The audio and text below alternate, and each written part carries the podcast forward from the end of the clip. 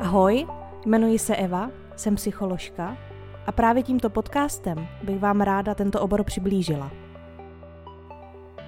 Tak vítejte u psychologického podcastu.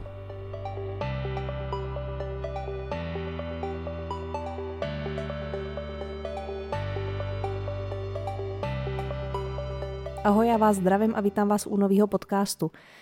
Dneska jsem se rozhodla trošku navázat na ten můj předchozí podcast, kde jsem se věnovala tomu, co je v sexualitě normální. No a cílem dnešního podcastu je vás seznámit obecně s tím, jaké u nás máme parafilie, aneboli sexuální deviace. O tom, jak se u nás diagnostikují, jaké existují druhy léčby a dneska se nebudu věnovat konkrétně jednotlivým těm parafilím nebo nějaké jedné konkrétní, protože každá z nich by vydala na samostatný podcast.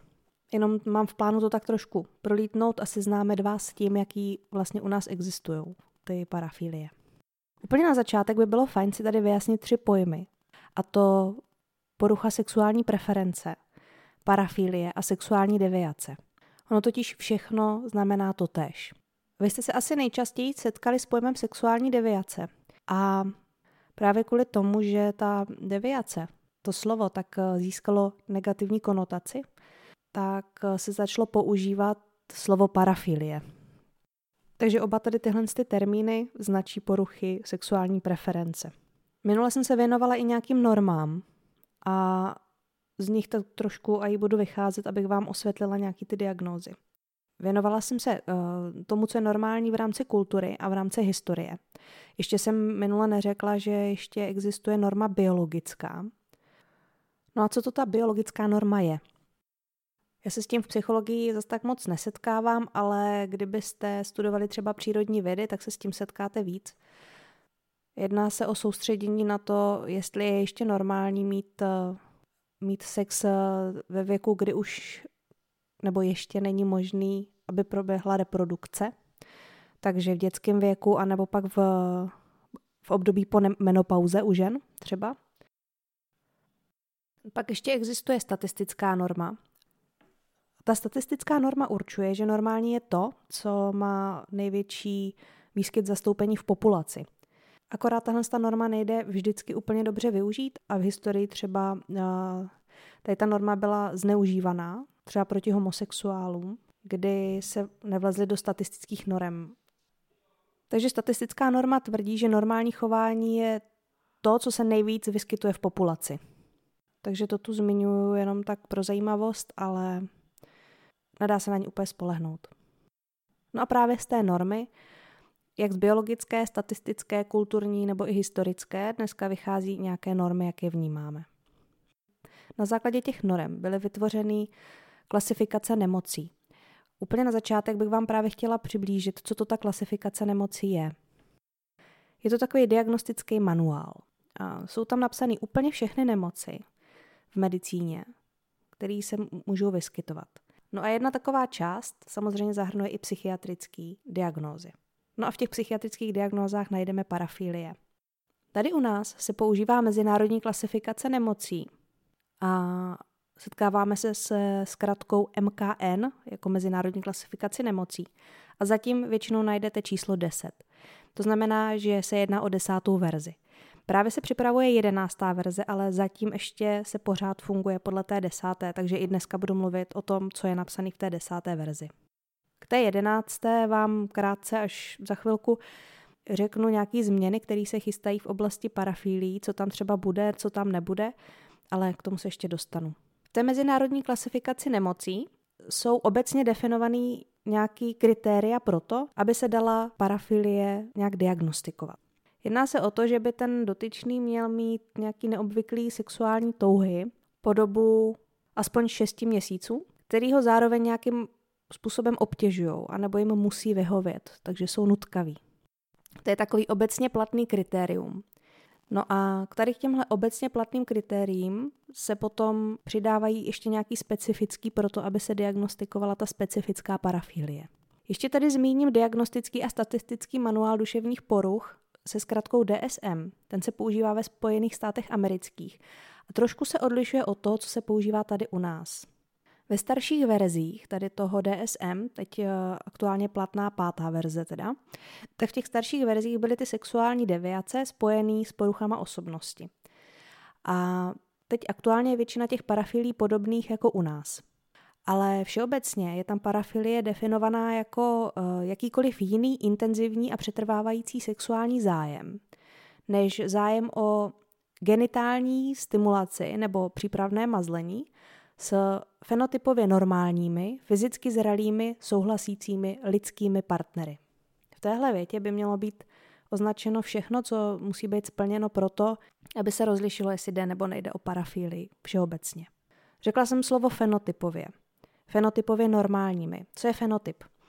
Uh, tím se myslí všechny pozorovatelné vlastnosti a znaky živého organismu. Je to cizí slovo. Uh, u nás teda konkrétně mluvím o člověku.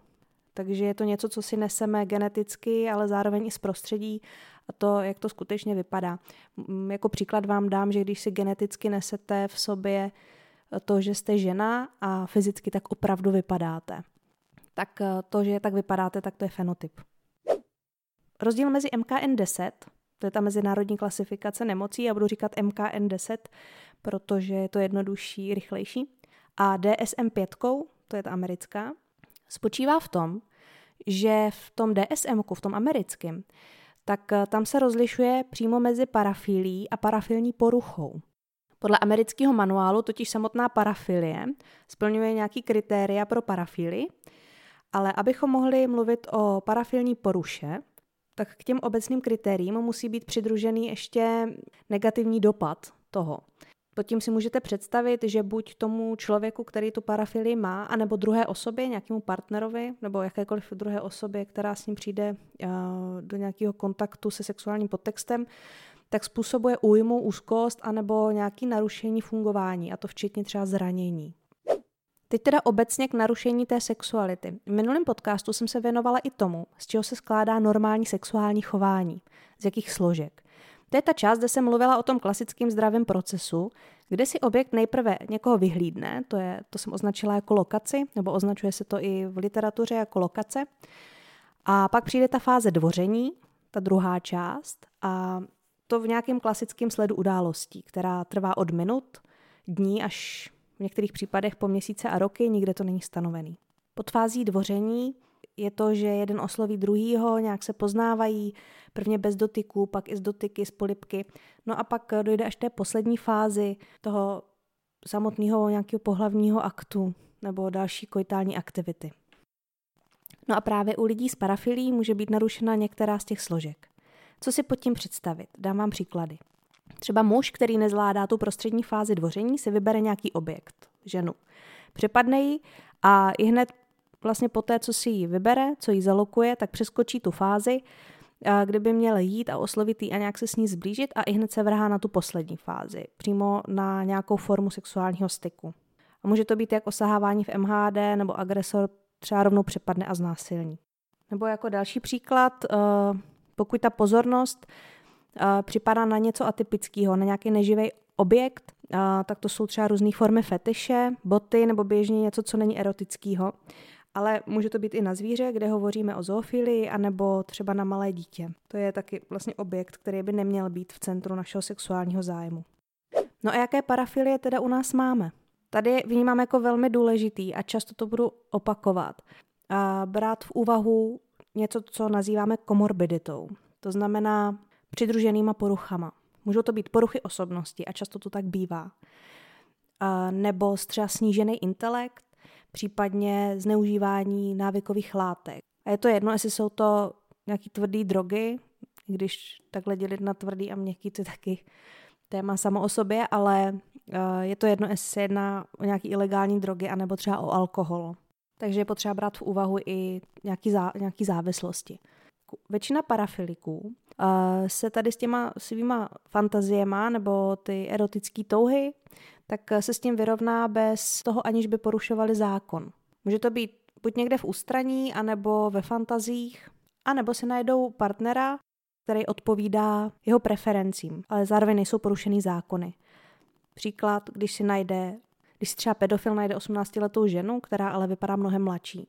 Potom existuje něco, co se jmenuje jádrový deviant. Já tady slovo, používám slovo deviant, protože to tak ještě najdete v literatuře, i když možná bych už měla používat slovo jádrový parafilik. Tak ten toho schopen není. To znamená, že si nedokáže přes tu svou parafílii najít nějakou alternativu, která odpovídá zákonné normě. V literatuře najdete často rozdělení na parafilie v aktivitě a v objektu. Pojďme se tedy přímo podívat na ty parafilie jako na jednotlivé diagnózy.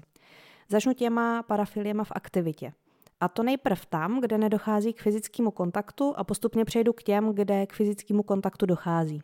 V tom MKNku uh, jsou některý vyjmenovaný přímo a některý, který tady budu jmenovat, tak jsou schovaný pod uh, diagnozou jiné poruchy uh, sexuální preference. Takže kdybyste to pak chtěli někdy dohledávat, tak ne všechny najdete přímo v tom MKNku vyjmenovaný tak, jak je tady říkám. Já se v praxi spíš setkávám s těmi, kteří spáchali závažný trestní činy, tedy s těmi, kteří už jsou ohodnoceni jako nebezpeční a většinou právě mají přidruženou ještě nějakou další poruchu. Většinou poruchu osobnosti. Takže znovu upozorňuji na to, že je to složitý a mnohem komplexnější téma a že nejde někoho jenom onálepkovat nějakou sexuologickou diagnózou a tím skončit. Jo, je potřeba fakt brát v úvahu toho člověka komplexně. Pojďme se tedy podívat na první parafilii a to je voyeurismus. Jedná se o sledování anonymních nic netušících objektů při něčem intimním, při slíkání, souložení, masturbaci.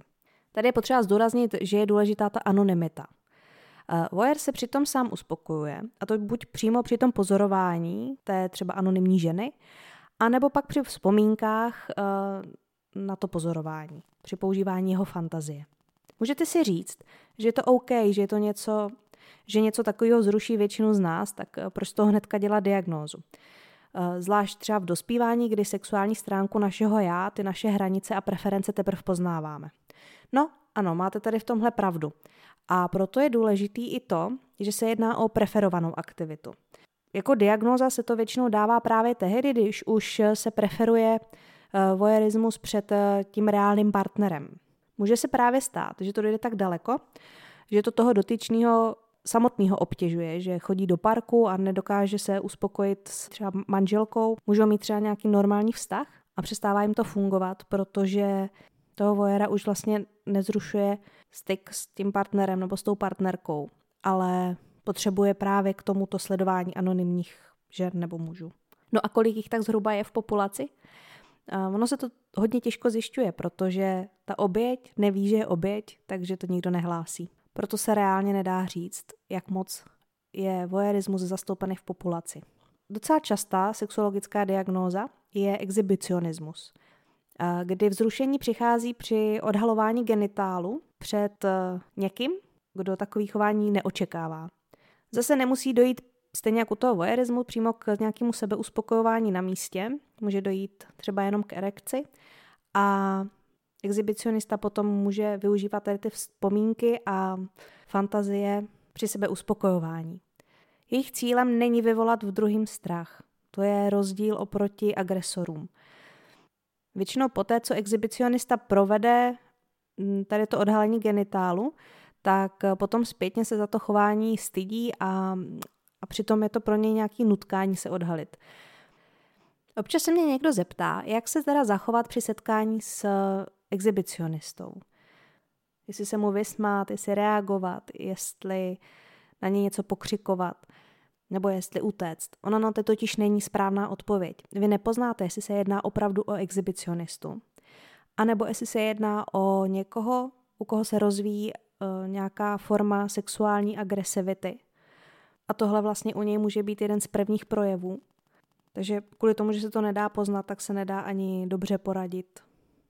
Nějaká ideální varianta, jak reagovat. Tohle to byly dvě parafilie, kde nejde přímo o fyzický kontakt. No a pak tady máme frotérství. A pokud se o vás někdo bude otírat, třeba v MHDčku, a bude u toho mít nějaký sexuální fantazie, tak se jedná o frotérství. Je to spojeno vždycky s nějakým sexuálním zájmem. A může přímo toho člověka pak dojít eh, k erekci nebo k ejakulaci a ty doteky jsou jakoby náhodou. No ale pokud se vás už bude dotýkat převážně v intimních částech, tak to už se jedná o tu šerství. Tady už vidíte, že se stupňuje ta agresivita. Že jsme začali situacema, kde oběť ani neví, že je oběť a postupně se dostáváme dál a dál v překračování těch hranic. Teďka se dostaneme ke dvěma diagnózám, kde i někteří psychologové, kteří s tím přímo nepracují, tak nemají úplně jasno a já se vám to pokusím teda nějak vysvětlit. Jedná se o patologickou sexuální agresivitu a sadismus, konkrétně agresivní sadismus. A doufám, že se do toho teď moc nezamotám. Jsou to dvě nebezpečné diagnózy. Pojďme se na to teda podívat. Prvně na rozdíly a pak na to, jak je to z pohledu diagnostiky. Co je to teda patologická sexuální agresivita? Já jsem ji trošku zmínila teď na začátku při narušení normálního sexuálního chování. Eh, představte si to jako typický scénář znásilnění. Zrušení přichází u toho eh, agresora tehdy, eh, když ten objekt tu ženu, nejčastěji teda anonymní ženu, neznámou ženu, když ji napadne. A ten agresor se snaží úplně znemožnit nějaký kooperaci. Zrušuje ho právě to, když se ta žena brání, když vytváří odpor. Častý bývá i přepadení se zbraní, kde ten agresor vyžaduje nějakou formu sexu pod výhruškou. Zajímavostí je, že i tahle diagnóza je typická pro českou sexuologickou školu. V zahraničí se na to dívají jinak. A někde tam přímo ani tuhle diagnózu jako takovou nenajdete. No a pak tu máme sadisty. Buď se označují jako praví sadisti nebo agresivní sadisti. Těm jde především o to ženu si podmanit. Jde jim o to být dominantní a vzrušuje právě to, když oběť trýzní a oni nad ní mají úplnou kontrolu. A to trýznění záměrně protahují. Cílem může být znehybnění oběti a to právě pro snadnou manipulaci. To je rozdíl oproti té patologické sexuální agresivitě. Tam je vzrušoval odpor a tady je zrušuje ta totální kontrola až znehybnění. Sadisti často trýzní i své partnerky nebo manželky, nemusí jít přímo o nějaký náhodný, náhodnou ženu nebo náhodný objekt. Dalším rozdílem je, že cílem není dosáhnout přímo sexuálního styku. Jde jim o to utrpení oběti, utrpení té ženy. To, s čím jsem se setkala v praxi, tak uh, existují i právě případy sadistů, kde je vzrušuje nejenom to, že je nějak třeba fyzicky svážou, ale že je i sparalizují pocitem strachu. Ano a čím víc eh, strachu ten sadista vidí, tak tím více tlačí, protože ho to vlastně zrušuje. No a v sexuálním chování se to ještě u nich projevuje tak, že třeba oddalují orgasmus, to je taková zajímavost, protože vlastně i oddalování orgasmu je to, že mají kontrolu nad tím druhým a že mu protahují v, to, v uvozovkách to trápení nebo to znemožnění dosáhnutí toho orgazmu. Takže to jsme si tak vysvětlili rozdíl mezi sadistou a agresorem. A teď k těm diagnózám, jaké máte napsaný oficiálně v tom MKNku. Přímo patologická sexuální agresivita není samostatně stojící diagnóza je schovaná právě pod těma jinýma. Pod kolonkou jiné poruchy sexuální preference. A pak existuje diagnóza sadomasochismus a tam je schováno právě jak ten sadismus, který jsem teď popsala, ale i masochismus, kdy je ten dotyčný vzrušovaný agresí, která je vlastně ale otočená proti němu, že, kdy ho vzrušuje ponižování a plné odevzdání se. No a pod diagnózou sadomasochismus je ještě schován třeba partnerský sadomasochismus, kdy se jedná o domluvené sadomasochistické praktiky, ale oba dva souhlasí. A v nově chystaném manuálu, jak tady používám tu MKN desítku, tak v jedenáctce, která se chystá, tak tam už by se nemělo do budoucna jednat o diagnózu, protože tam nechybí souhlas, tam souhlasí obě dvě strany. A zároveň se nemusí jednat o nějaký trvalý poškození druhé osoby, jak tělesného nebo po té psychické stránce. Naopak by se měla objevit nová diagnóza, kde, která vyjadřuje to, co jsem popsala pod tím agresivním sadismem, a to nátlakově sexuálně sadistickou poruchu. No a pod, uh, pod sadismem je schováno i spoustu dalších aktivit, třeba žiletkáři, kteří jsou zrušováni řezáním oblečení, nebo ti, co na oděv stříkají kyseliny, romani a další. Ale o sadismu zase někdy jindy, protože to je tak obsáhlá kapitola, že si to budu šetřit na další podcast, na další epizodu.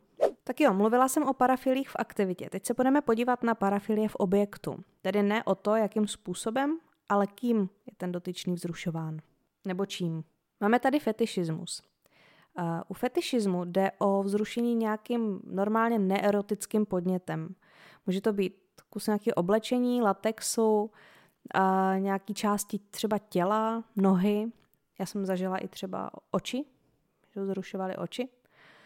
A problémem to je opět tehdy, kdy se jedná o preferovaný objekt a ke vzrušení tomu jedinci nestačí jenom samotný partner bez fetiše. No a pak máme fetišistický transvestitismus.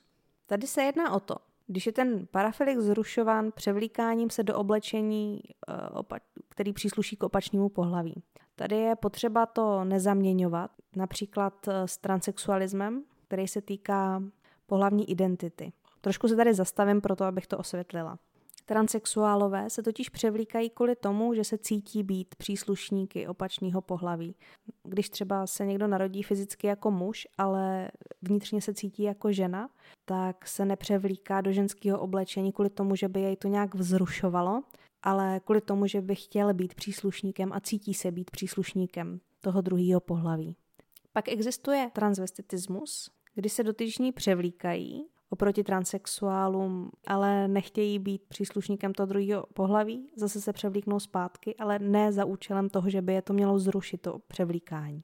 No ale my se bavíme dneska o poruchách e, sexuální preference a v MKN máme právě fetišistický transvestitismus a to je to, kdy se jedná o zrušování převlíkání.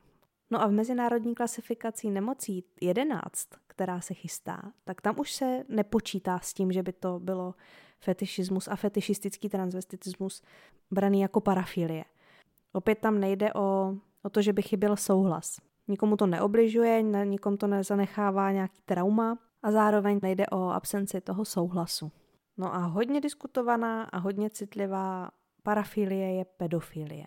Já teď na to aktuálně hodně narážím, jak se chystá ten dokument, který se jmenuje V síti. Nevím, jestli jste na to někde narazili, ale na YouTube určitě najdete nějaké upoutávky na ten nachystaný dokument v síti. A v diskuzích, které se motají tady okolo toho připravovaného dokumentu, tak se často používá slovo pedofil a používá se tam špatně. O co teda v pedofilii jde? Jedná se o to, že pedofila vzrušuje dlouhodobě dítě v prepubertálním věku. Ta orientace může být jak na kluky, tak na holky, tak uh, bisexuální orientace. My tady totiž máme ještě pojem hebefilie a efebofilie.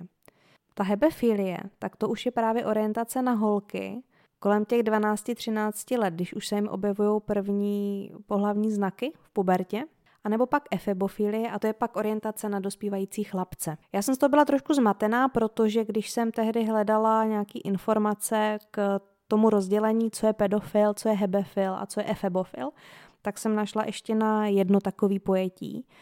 A někteří autoři v jiných jazycích uh, uvádí, že hebefilie je zaměření na objekty 11 až 14 let a efebofilie na objekty 15 až 16 let. Ale tady u nás se s tím nejčastěji setkáte, že hebefilie na ty dospívající holky a efebofilie na dospívající kluky. Myslím si, že pedofilie si pak zaslouží samostatnou epizodu, ale teď jenom tak ve zkratce. Ono totiž hrozně záleží na tom, jestli pedofilové mají tu svoji orientaci zvládnutou. Říkám orientace kvůli tomu, že nikdo z nich se nevybral, že ho bude přitahovat právě dítě. Stejně tak, jak jsme si nikdo nevybrali, jestli nás budou přitahovat muži nebo ženy. Důležitý je, jestli má tu svoji orientaci zvládnutou. Ve společnosti je to téma tabuizovaný, odmítaný, hodně citlivý a když už se o tom mluví, tak často právě s nějakou stigmatizací, nálepkováním a hlavně nepochopení té, té parafilie. Myslím si, že spoustu lidí radši pedofilii rovnou odsoudí, protože je to tak citlivý téma, než aby se o to víc zajímali, co zatím vlastně všechno je. Ta stigmatizace právě často vede k tomu, že u lidí, u kterých se začne pedofilie objevovat, to vlastně mluvíme o coming outu, když si začínají uvědomovat, že, že přitahují děti, tak se někdy bojí se svěřit třeba i odborníkům. Sami jsou nešťastní z toho, že to takto mají. A odráží se to na psychice člověka. Může to skončit až sebevraždou. A proto já si myslím, že je dobrý tomu porozumět a snažit se o to, aby tomu společnost prostě víc porozuměla, co je pedofilie a co pedofilie není.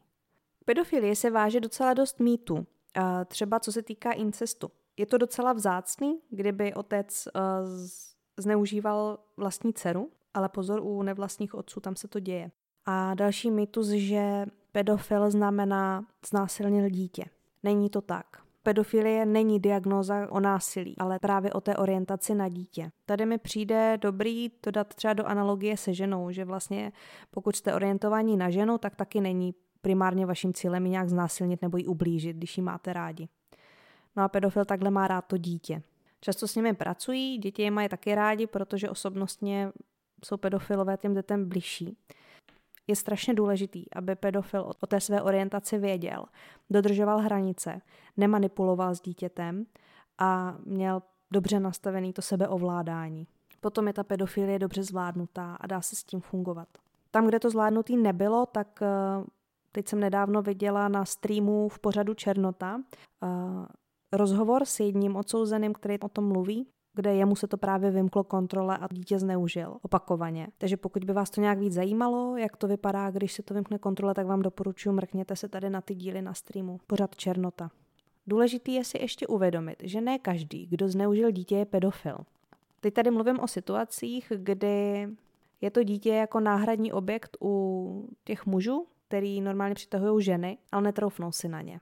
Jedná se o psychosexuální infantilismus nebo psychosexuální nevyzrálost a to pak ale neřadíme k parafilím. Teď jsem vám tady vyjmenovala některé parafilie, které jsou nejčastější. Zase připomenu, že je důležitý, jestli je ta parafilie spojena ještě s nějakou poruchou osobnosti, nebo třeba je spojeno víc těch parafilí dohromady. Ještě jsem si tady pro vás nachystala takové zajímavosti z oblasti parafilí, jaký existují. Existuje například kalhotkový fetišismus, to pochází z Japonska, jmenuje se to burusera a oni tam dokonce mají i automaty s použitýma kalhotkama. No a pak existují třeba balonkáři, kdy je vzrušuje tření se o nafouknutý balonky a Ti balonkáři se ještě dělí na popery a non-popery podle toho, jestli je vzruší prasknutí toho balonku nebo ho nechávají neprasknutý. Pro mě ještě hodně zajímavá hybristofilie a někdy se to jmenuje jako syndrom Bonnie a Clyda. A v literatuře je to popsaný jako, jako to, když, dám vám příklad, ženu vzrušuje a sexuálně přitahuje pravidla nějaký mediálně známý i třeba vrah, který je doživotně odsouzený. Ona se do něj zamiluje, tahuje ho, i když ho v životě neviděla, nikdy s ním nemluvila, píše mu do vězení dopisy a existují i případy, kdy došlo i třeba ke sňatku mezi, mezi těma dvěma. Pak objektofilie, to je, když vás zrušuje nějaký objekt, jako příklad bych vám chtěla říct uh, případ ženy, která si vzala, provdala se za Eiffelovu věž. Zajímavá je ještě erotická asfixie, ale nebezpečná. Tady se jedná o vzrušení přidušením, že vlastně při tom přidušení dochází ke zvýšení intenzity toho sexuálního prožitku. Akorát je to hodně nebezpečný, protože ty lidi se vytváří různé sofistikované mechanické pomůcky, ale pokud jsou u toho sami a nějak to prostě nezvládnou, tak může dojít právě až k sebezabití. Každopádně tady na tomhle tom místě bych vám chtěla doporučit knížku, která se jmenuje Otroci sexu. Dá se teda strašně špatně sehnat.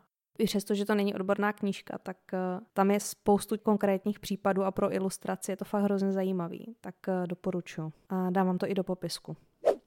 To jsem tady teda projela různé ty diagnózy, které u nás máme ale vzhledem tomu, že jsou to diagnózy, tak musí proběhnout prvně nějaká diagnostika. Jak se teda přijde na to, že má někdo parafilii?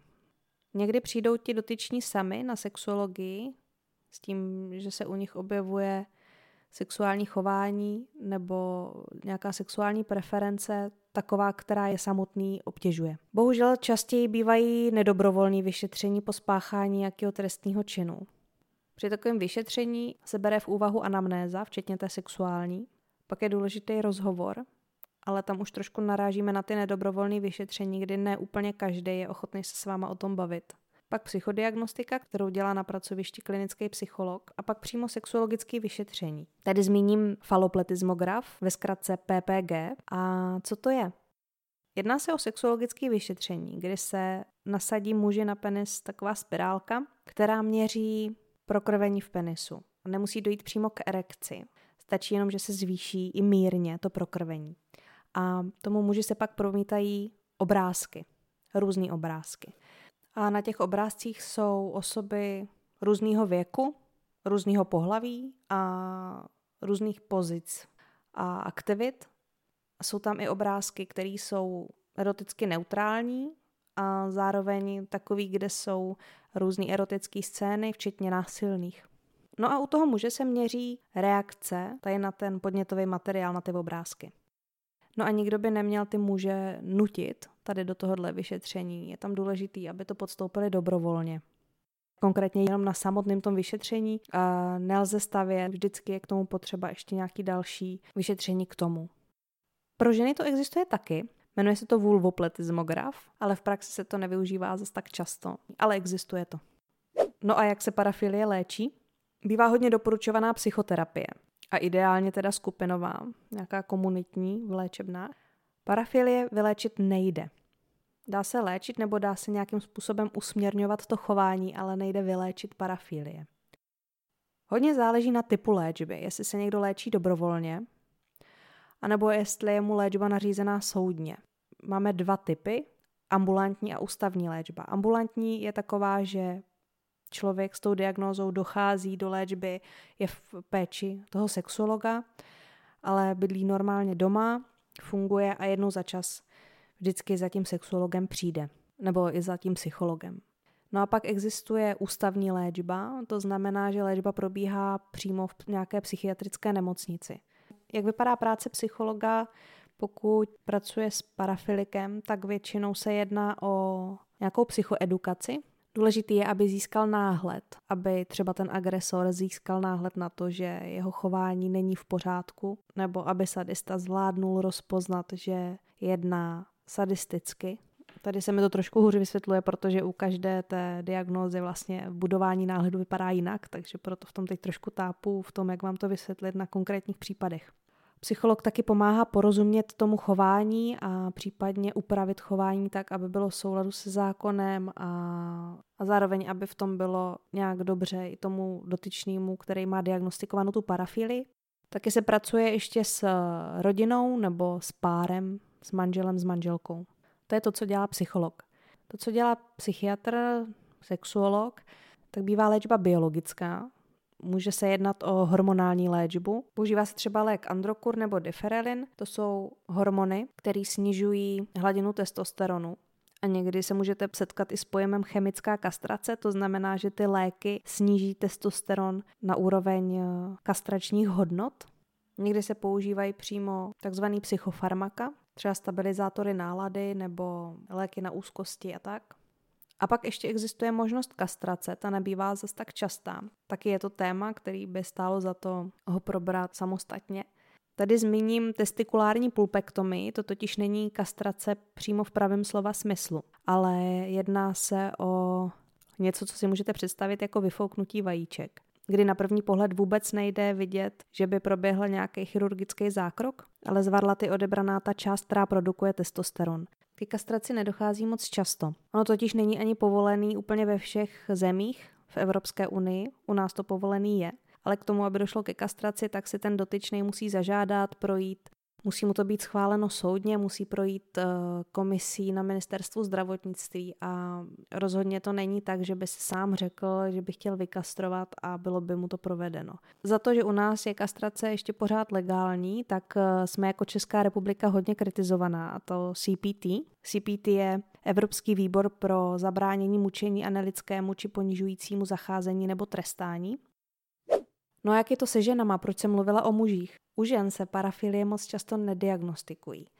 Za prvé, málo kdy se dostanou do péče, málo kdy ženu třeba někdo nahlásí, když běhá nahá v parku, nebo kdyby byla exhibicionistka, kdyby se někomu odhalovala. A málo komu je podezřelý, že se mazlí s dětma, na rozdíl u mužů, kde to podezření vzniká mnohem rychleji. Samozřejmě máme v České republice ženy, které mají diagnostikovanou parafilii, Problémem je třeba i to, kam je umístit, protože na mužský oddělení sexuologický je dát nemůžete. A my tady nemáme sexuologické oddělení pro léčbu žen s parafilií. Já jsem tady dneska mluvila hodně i o oblasti sexuologie, nejenom psychologie. A moje taková trošku kritika té sexuologie je, že jsem se setkala i s takovými sexuology, který nebrali v úvahu osobnost člověka a já ji vnímám jako hodně důležitou, protože osobnost hodně formuje, jak se ta parafilie bude vyvíjet dál, jaký bude ten dotyčný zvládat. Pro mě třeba při práci s lidmi s parafilí bylo důležitý, když jsem viděla efekt toho, že jsem s ním pracovala, s tím dotyčným, ne jako s nálepkou, parafilika, ale celkově jako s člověkem a brala v úvahu všechno a ne jenom tu parafilii. Ale téměř u všech vždycky bylo důležité, aby porozuměli těm vlastním hranicím, aby nepřekračovali hranice druhých a aby porozuměli tomu, co se s nima děje a získali ten náhled. To jsem vnímala vždycky při té práci jako to nejdůležitější. A i oni vnímali, že to je to, co jim nejvíc pomáhá. Samozřejmě mluvím z pozice psychologa, nemluvím z pozice sexuologa, tam je ta práce trošku jiná. Tak je ještě důležitý tady nakonec teda zopakovat, že ne každý parafilik spáchá trestnou činnost a proto je potřeba tomu nějak porozumět. Samozřejmě to neznamená v žádném případě obhajovat trestní činy, které jsou sexuálně motivovaný. To v žádném případě ne. Ani to není mým záměrem. Dneska jsem se vám jenom snažila tak trochu přiblížit, jaký existují ty diagnózy. A je to natolik složitá problematika, že podle mě by možná stálo za to fakt natočit nějakou epizodu přímo o konkrétní diagnóze, ale není to sexuologický podcast, je to psychologický podcast, takže nechci všechny epizody soustředit jenom na oblast sexuologickou. Ale pokud by vás k tomu něco víc zajímalo, nebo byste se chtěli dozvědět víc o nějaké konkrétní diagnóze, kterou jsem tady zmínila, tak mi klidně napište a já o tom popřemýšlím a třeba něco natočím. Takže to je za mě dneska všechno. Doufám, že jste si to dneska užili a že jste se dozvěděli něco zajímavého. A budu se těšit zase příště. Tak se mějte fajn.